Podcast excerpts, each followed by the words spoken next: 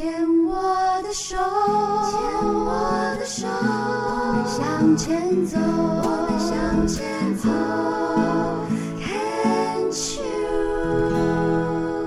Can Cheers 牵手之声，欢迎收听由我 Debbie 姚代为大家主持的黛比的生命花园。大家好，我们节目录音的时间是十二月啊、哦，那但是呢，我想我们这个节目播出的时候应该是二零二三年了。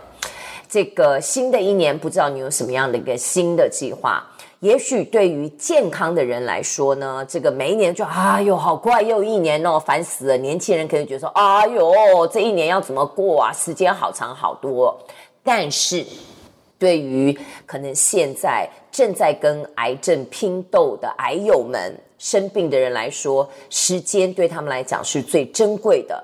而曾经生过病的癌友呢，现在对于时间的观念又是一个怎么样的一个看法呢？今天我们就要来跟得过舌癌的小陈来聊聊。小陈你好，你好。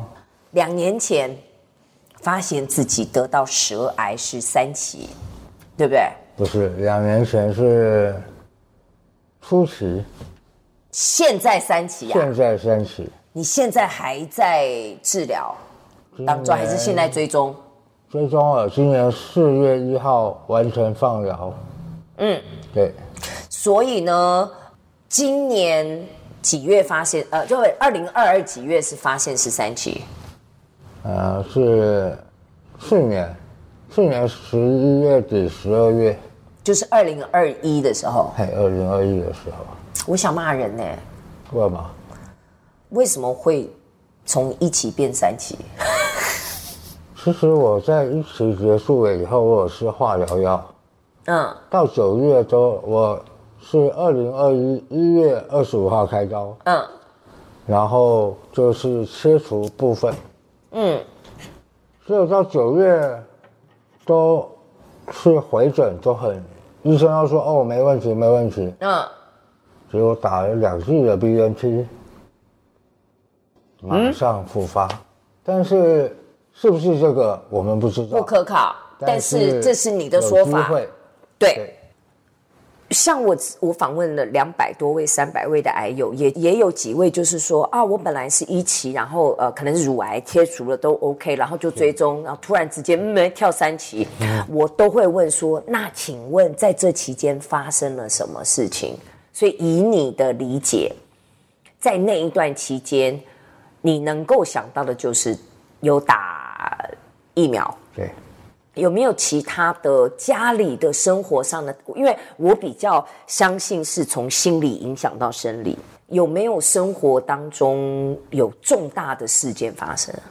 没有，我第一切除完以后，我的酒跟烟我就没有再碰过。嗯，每天都十点以前睡觉，嗯，早上六点多起床，嗯。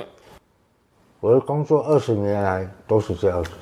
你有成家立业吗？有有有。几个小孩？两个小孩。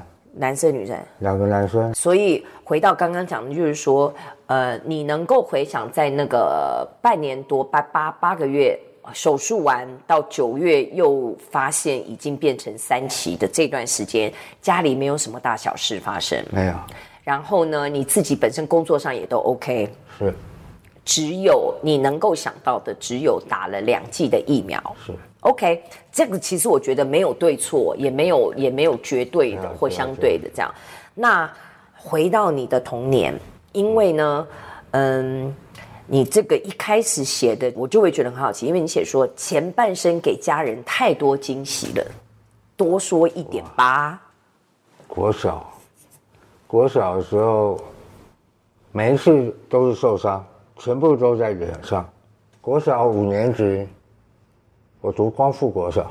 嗯，因为那个时候打扫环境啊是在地下室，我负责地下室，所以有人会小朋友会跑到那个放老旧的那个书桌，结果在那边人家做了一个陷阱，害我摔下去，就撞到桌角，额头缝了二十几针。陷阱的意思是，他们可能在那边做秘密基地吧？然后有那个板子啊，他把桌板再钉在另外一个桌板上面。看不到啊，二十几针，还好啦。那时候在国泰医院遇到那个整形外科，刚好帮我缝，很厉害，缝了三层，很厉害。因为这个伤口跟嘴巴一样大。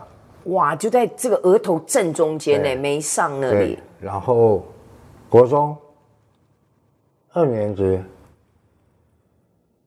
打球。把牙齿打断，然后牙齿来把嘴唇给磕到，切掉，切掉。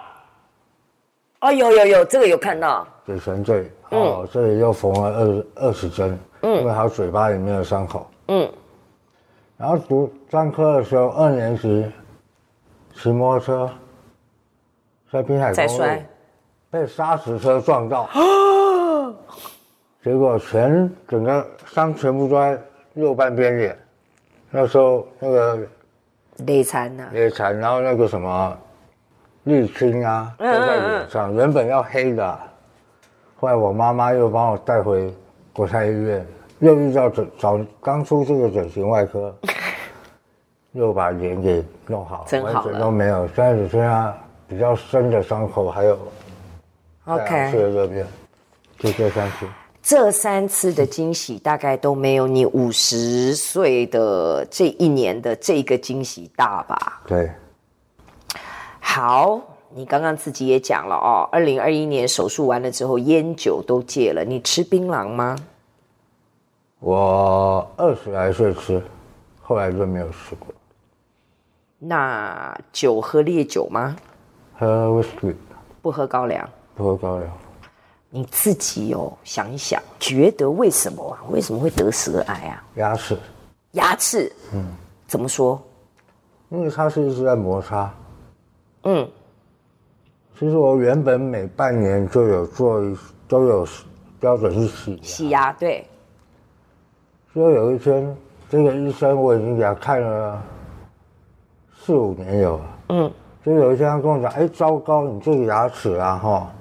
什么牙有牙周病很厉害？我说我我半年来你这边洗一次牙，为什么你现在会跟我讲这个问题？他跟我讲说哦，之前没注意到，后来我就没有给这医生看。嗯，再来，因为他当初是用，他用刮刀还是水柱，在这边强力，就在我舌癌得舌癌这个地方是。去挖它，去喷，后来我嘴巴就我舌头就破了。破了，OK，破了以后我想说，哎，破掉火气大嘛，嗯，就是耳鼻喉科，擦擦药，哎，好了，那过一阵又破了，反正就时好时，时破时好时破这样，嗯嗯嗯，后来就觉得怎么有一点白白的呢？